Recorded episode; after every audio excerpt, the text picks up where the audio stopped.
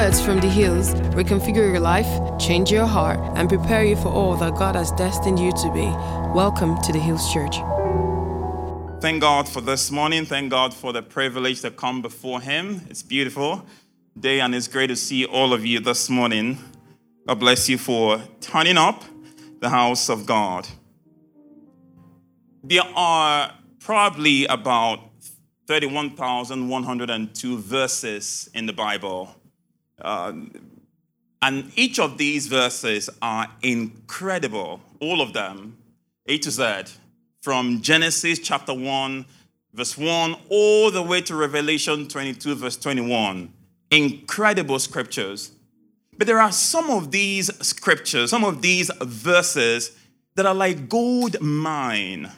These verses are incredibly powerful, and it takes time to actually unpack them. It takes the Holy Spirit working for you to unpack one of some of these verses. Sometimes we just glance over them, not knowing exactly the power in these verses.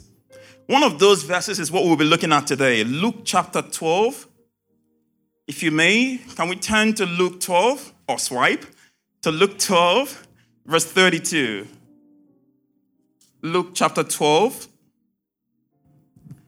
verse 32. I'll be moving from different translations, the same verse, but I'll be moving through translations. Please bear with me. Luke 12, 32. At this time, I'll be reading from the New King James Version. It says, Do not fear, little flock. It is your Father's good pleasure to give you the kingdom. Do not fear, little flock. It is your Father's good pleasure to give you the kingdom. Incredible scripture. Now, to understand this, I want us to put it in context of what was going on at this particular time. So if you go back, let's look at the preceding verses. If you go back starting from verse 1, you observe that Jesus was actually speaking to a multitude, a lot of people. They had gathered to him for his admonition. So he started ministering to them and started speaking to them about various things. He talked about hypocrisy. He talked about the fear of God. He talked about confessing Christ before men. He just kept speaking. Then in verse 13, a young man came to him and said to him, You know, ask my brother to divide the inheritance. Apparently, their dad had died, and then the brother probably just hoarded everything to himself. And he started talking to him about, Let my brother, he needs to share these things. He can't keep these things alone. Then Jesus left him and spoke about the parable of the rich fool and just continued talking. Then in verse 22, which is where I'm going to begin this morning, verse 22 he turned himself to his disciples and started addressing his disciples from verse 22. Now the crowd was still there, so they had not, Jesus had not moved away. He was still in the same spot. The crowd was still present there. And of course, they were welcome to listen, but the truth is that the lesson was specific for his disciples because they contain promises of the kingdom, which we just read in verse 32 um, it says, talking about the Father's good pleasure to give us the kingdom. So the promise was about his people. But then, of course, you can listen, all of you. Jesus did not move. He didn't say, oh, let's go to a separate room. He stood there and continued to minister. What am I trying to say? I'll be speaking tonight about the kingdom that belongs to the people of God. So if you're not yet born again, you need to be. Because the privilege of this kingdom is for God's people. I'll begin verse 22. Then he said to his disciples, I'm reading still New King James Version, verse 22. He spoke to his disciples, Therefore, I say to you, do not worry about your life, what you will eat, nor about the body, what you will put on. Life is more than food, and the body more than clothing. Consider the ravens, for they neither sow nor reap. These birds have no storehouse or burn, and God feeds them. of how much more value are you than these birds? Verse 25. And which of you by worrying can add one cubit to his stature? If you then are not able to do the least, why are you anxious for the rest? Why do you worry about this? Consider the lilies, how they grow. They neither toil or spin. And yet I say to you, even Solomon, in all his glory, in all his glamour, was not arrayed like these ones, was not clothed like these ones. If then God so clothes the grass, which today is in the field and tomorrow is thrown into the oven, how much more will he clothe you, O you of a little faith? Verse 29 And do not seek what you shall eat or what you shall drink, nor have an anxious mind. For all these things the nations of the world seek after. All these things the nations of the world are dying to get. And your Father knows that you need these things. Verse 31 But seek the kingdom of God, and all these things shall be added to you. Then, verse 32 Do not fear, little flock, for it is your Father's good pleasure to give you the kingdom. Do not worry, going back to verse 30, verse uh, 22, do not worry about your life. Do not be anxious. Do not have anxious concern about your life. Do not have fearful concern about your life. Don't be apprehensive about possible misfortune that may or may not happen. By the way, this command is not asking, it's not saying, and it's not prohibiting us from thinking about eating or drinking. You have to do that. He's not saying that you shouldn't wear clothes. That's not what he's saying. He's saying that these things should not preoccupy our minds. It does not mean that you do not need to plan or work. In fact, in Second Thessalonians uh, chapter 3, verse 10, we hear Apostle Paul admonishing the Thessalonian church and said to them, if someone does not work, they should not eat. So work is necessary in life. Planning is absolutely important. What he's saying is that do not displace faith with fear. Let fear not occupy your mind that faith no longer exists. Fear drives worry, so do not be afraid. That's what Jesus was speaking about here. The ravens actively look for food, but they are not anxious because God provides for them. We have to work, we have to plan, but it is God who makes the provision, not our own worries. Someone once said, I will quote this, this particular statement. He said, Worry is a thin stream of fear trickling through the mind. It, if encouraged, it cuts the channel through which all other thoughts are drained. When you allow worry into your life, it keeps trickling, keeps trickling gradually. All of a sudden, it cuts off all other thoughts thoughts of faith, thoughts of blessings of God, thoughts of the word of God, it just cuts them off. That you no longer see anything good. All you see are fears.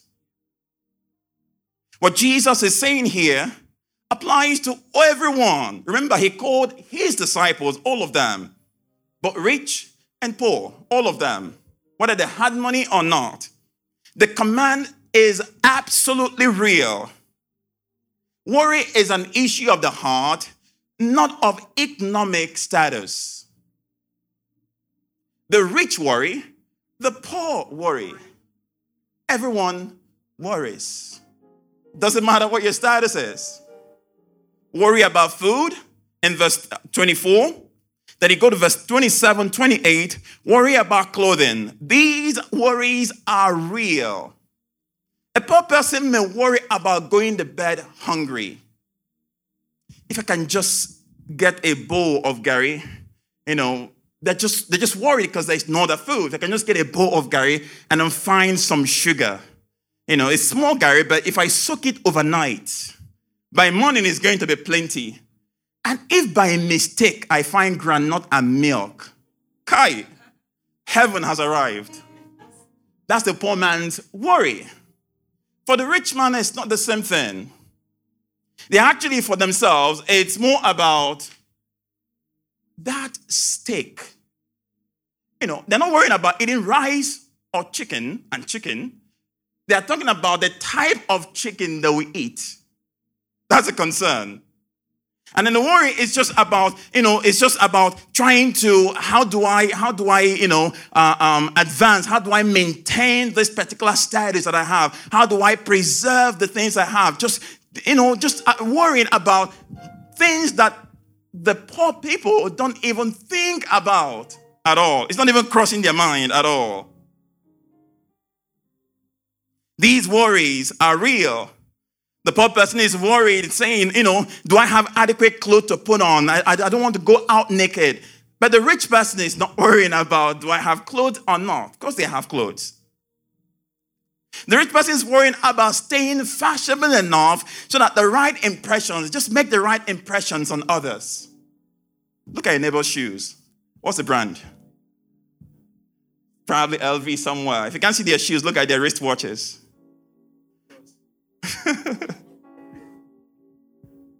All of these things are different kinds of worries that people have. But Jesus is saying here, do not worry about these things. Verse 25. Which of you by worrying can add one cubit to his stature? Worry does not make any positive difference. Rather, worry, it just creates more challenges. It can make you taller, it can make you live longer. It just doesn't change anything at all. Verse 26 If then you are not able to do the least of these, why do you worry for the rest? Consider the lilies, how they grow. They neither toil nor spin. And then went on to talk about Solomon. Solomon, in all of his glory, was not arrayed like one of these. We know the story of Solomon, how powerful he was, how glorious he was, how rich he was. He said, Solomon, in all of his, this is Jesus talking, by the way. So this is not someone else making up, making this up. This is Jesus speaking express. He said, in all of his glory, Solomon was not clothed like the flower. In other words, you can never clothe yourself more than God can clothe you. You can never make yourself better than God can make you. No matter how hard you work, no matter how rich you become. And then he added and said, Why worry about this, O you of little faith? Faith counters the way, fear counters the faith that God wants you to have. Verse 29 And do not seek that you will eat or that you should drink, nor be, have an anxious mind. Verse 30 For all these things the nations of the earth are dying to get. All these things the world is dying to get. Your father is aware that you need these things. He is in full, in full awareness. He is absolutely aware that you need security. He knows that you need provisions. He knows that you need different things. He continued and said,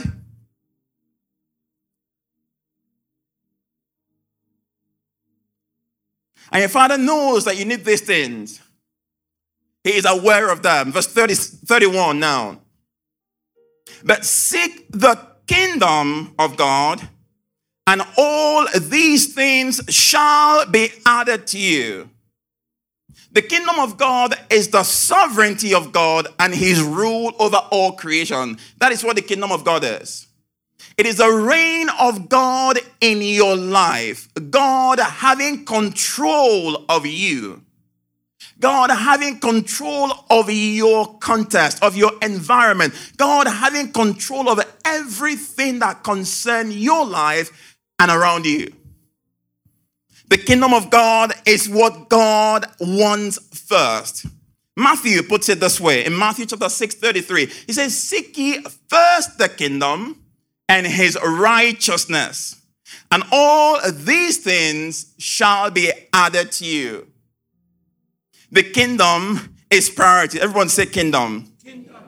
The kingdom of God is priority. Set your desire on God's kingdom and strive for it. Continue to strive for it. Yes, you have requests. Yes, you have desires, but keep striving for the request, and God will grant the request even when you don't ask. There are some things God will do for you that you don't need to ask Him to do because He's aware that you have needs of those things. God wants your mind to be focused on Him and live for His glory.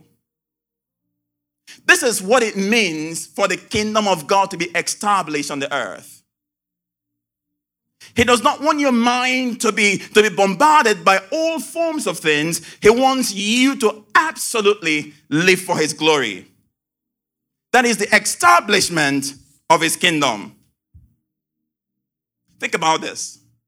At work, they just dropped a document on your desk, fresh on Monday morning.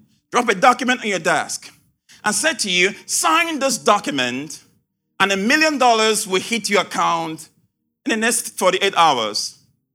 But you're fully aware that this particular document negates the establishment of the kingdom of God. Will you sign it? You see, the kingdom of God, seeking the kingdom of God, it's not all about praying and singing. It's about what you do. So when God is established in this in, your environment, the kingdom of God is being established. See, this is the problem of Nigeria.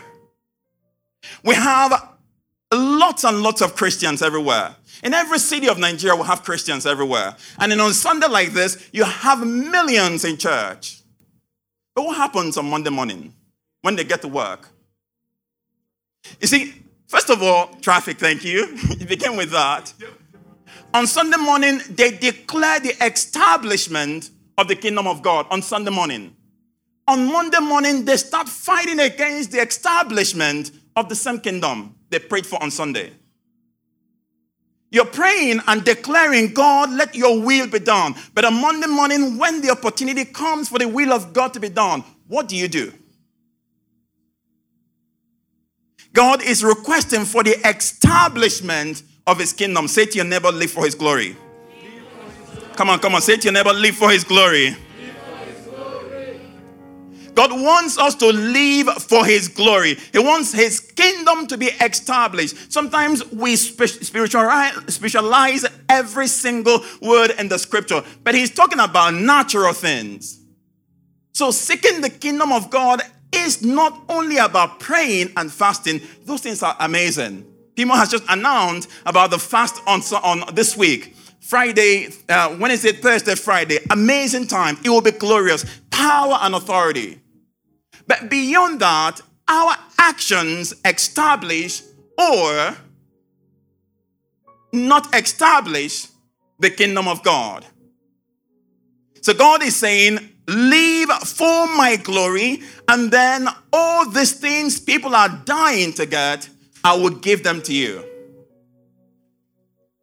I must stress that this is not a promise to give you all you want. It's a promise to give you what you need. God is not obligated to fulfill your wants, He is obligated to fulfill your needs. So when you're praying for a particular thing, God, I want this particular this particular problem to be removed. You've prayed, you've quoted scriptures, you've you've asked your brothers and sisters to pray with you, and then they are still persisting. You need to keep Trust in God. Don't throw away your Bible. Because He is not obligated to meet your wants, He wants to meet your needs. Apostle Paul prayed and said that these trouble in my body. Let it be removed. And God said to him, It's not going to happen. My grace is sufficient for you. My power is made perfect in your weakness. By removing this problem, it's not going to happen, Paul. And he lived with it. The Bible never said that, that problem was removed from him.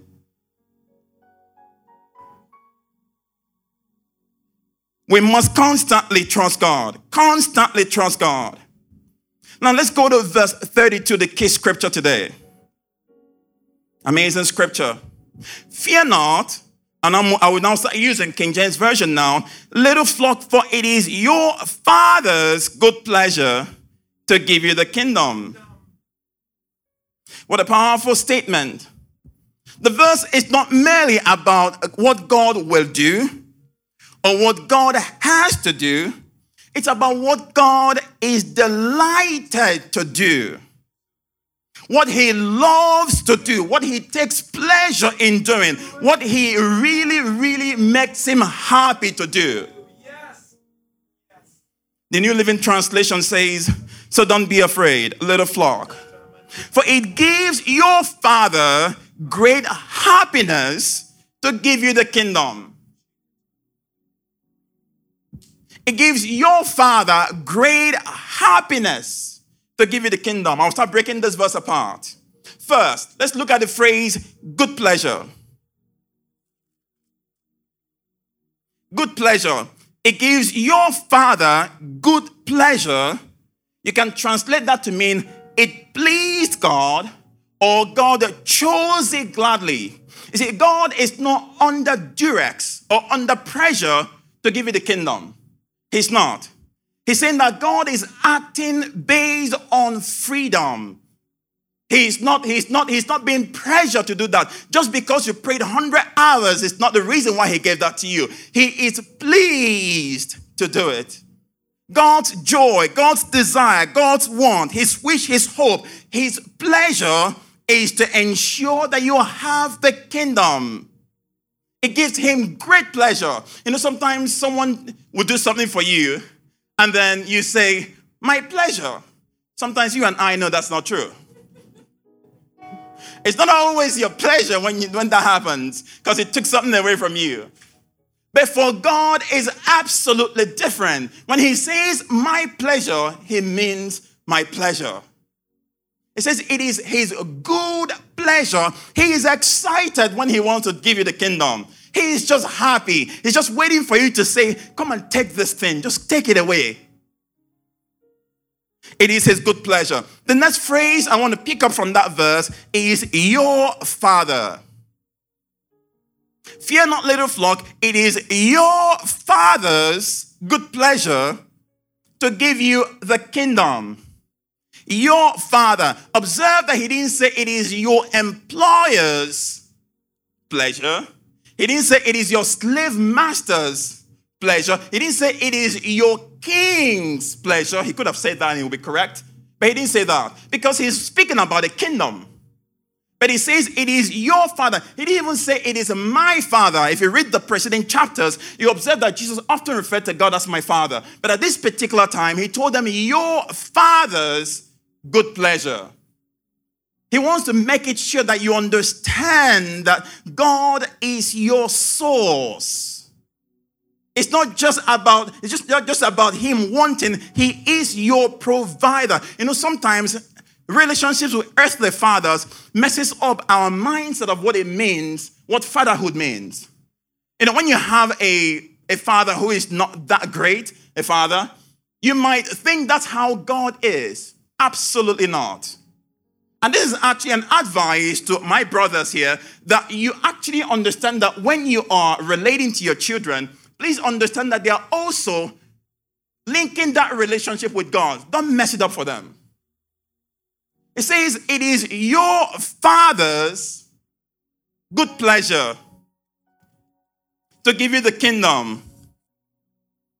Another word there is, I want us to pick up is look at the word give. But still reading verse 32. The word gave. It is your father's good pleasure to give. He doesn't say it is your father's good pleasure to sell. No.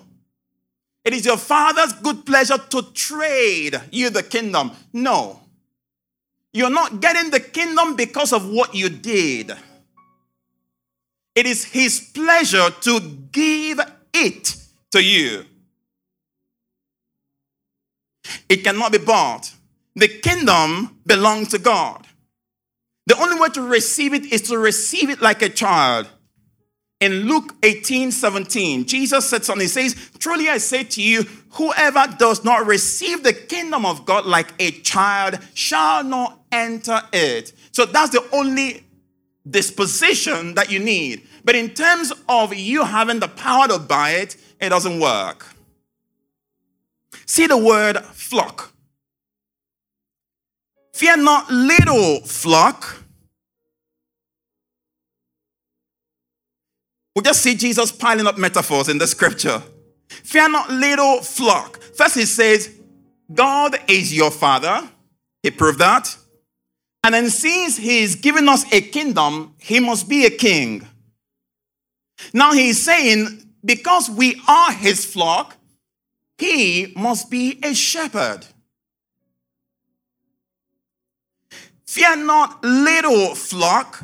Calling us flock implies that God Himself is our shepherd. We are His sheep. We belong to Him.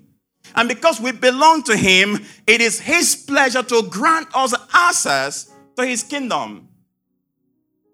Amazing. No wonder why David said, The Lord is my shepherd. He must have received this revelation long, long time before Jesus said this. I shall not want. That declaration was not because he couldn't lack money, but he understood that as being a part of the kingdom, I have access to kingdom resources. Look at the adjective before that word little. Fear not, little flock. God's goodness is not dependent on our greatness. That's what Jesus is simply saying. You might be little in size, little in strength, little in wisdom, little in righteousness, little in love. It does not stop the receiving of his kingdom.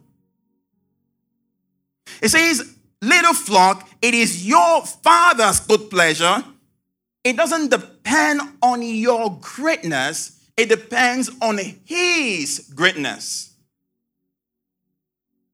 Now, the word that I want us to look at now is kingdom.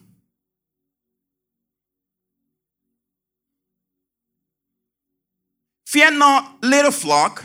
It is your Father's good pleasure to give you the kingdom. What is He promising? Sometimes we just read that and just keep moving on. What is he actually saying? It means it is the Father's good pleasure to give you the kingdom,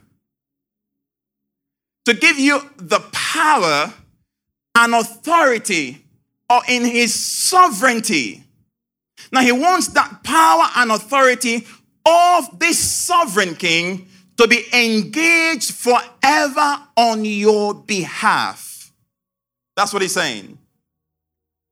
He wants the authority of this king of the universe, the king of kings, the lord of lords. He wants it engaged on your behalf. That way, you don't need to worry anymore.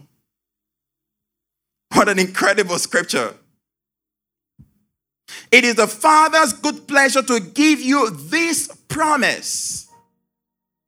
Then the Passion Translation puts it this way it says, Your loving Father jealously gives his kingdom with all its promises. God gives his kingdom with the promises of great blessings with the promises of great protection and of provision. These are part of the kingdom. When you receive the kingdom, you receive the promises of God. I'm currently uh, concluding a dissertation, and then part of I'm required to do a research. And part of the research is that you have to pick a particular philosophical paradigm or what we call theoretical foundation that will guard, that will undergird your research. Now, all in research, there are all forms of paradigms from positivism, post positivism, to interpretism, to constructivism, all forms of paradigm. I had to choose one. I'm thinking about it later. I started laughing at myself, and you find out in a minute. So, constructivism is a philosophical paradigm that affirms that reality and truth is constructed based on experiences of people and how they reflect on those experiences. In other words, there are no absolute truth. There is no absolute reality. Your reality can be different from my reality, and that's okay. So there is no absolute anywhere. So, what you view is based on how you experience life. But what I view is how I experience life. For the research, it's absolutely fine. For God, absolutely not. This particular paradigm does not apply. When God makes you a promise, that promise is not dependent on how your life is now. If He says that you are rich, it doesn't matter if you even have a bank account. You are rich. The promise must be fulfilled in accordance to his will, not based on how you perceive life. We know about Isaac. The Bible says that Isaac became very wealthy in a land that was infested with famine. There was trouble in the land, but this guy became very, very wealthy. So it's independent of your circumstance. It's even independent of the country where you were born or where you live. If God chooses to bless you, his promise must come to pass. So if he says to you, it is well with you, it is well with you. If he says to you that all things work together for good, all things work together for good. If he tells you that you are more than a conqueror, you are more than a conqueror. Whatever he says to you applies, whether it's in heaven or on earth or even in hell. The word of God is constant. The word of God is constant. Little flock, do not be afraid. It is your Father's good pleasure to give you the kingdom and the promises of his kingdom. I ask you this question this morning What has God promised you? He's saying, I have the capacity to fulfill it. And I will fulfill it. That's what he's saying here. Someone say, Thank you, Lord. Say, Thank you, Lord. Thank you, Lord. This is what the will of God is that you receive his kingdom. But first, seek his kingdom and his righteousness and all these things, all these promises will come to fulfillment. The kingdom is established beyond this Sunday morning, but throughout the days of the week, continue to seek the kingdom. And God will fulfill his word concerning your life in Jesus' name. I want us to rise up this morning. Let's rise up this morning. May I invite the choir, please? We will begin to establish this kingdom this morning. We begin to establish this kingdom this morning. Jesus said, Pray, Father, let your kingdom come, let your will be done on earth. We'll start singing this morning. Let's, let's establish this kingdom. And as we establish, God will fulfill His word. God will fulfill that which He has said. Reku say makopra limahan. Say, Lord, let your kingdom be established.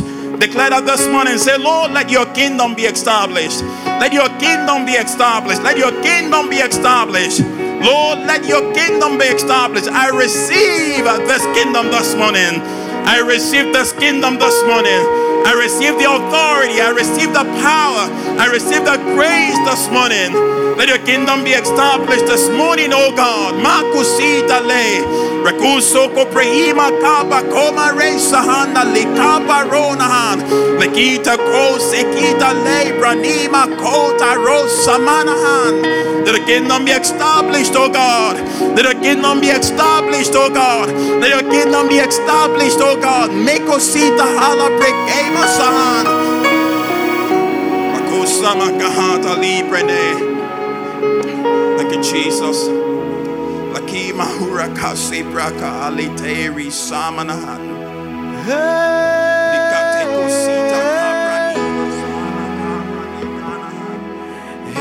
Thanks for listening to this message from the Hills Church. Our mission is to love people, connect with family, and touch the world. Learn more on our website at www.ecclesiahills.org or email us at hello at ecclesiahills.org.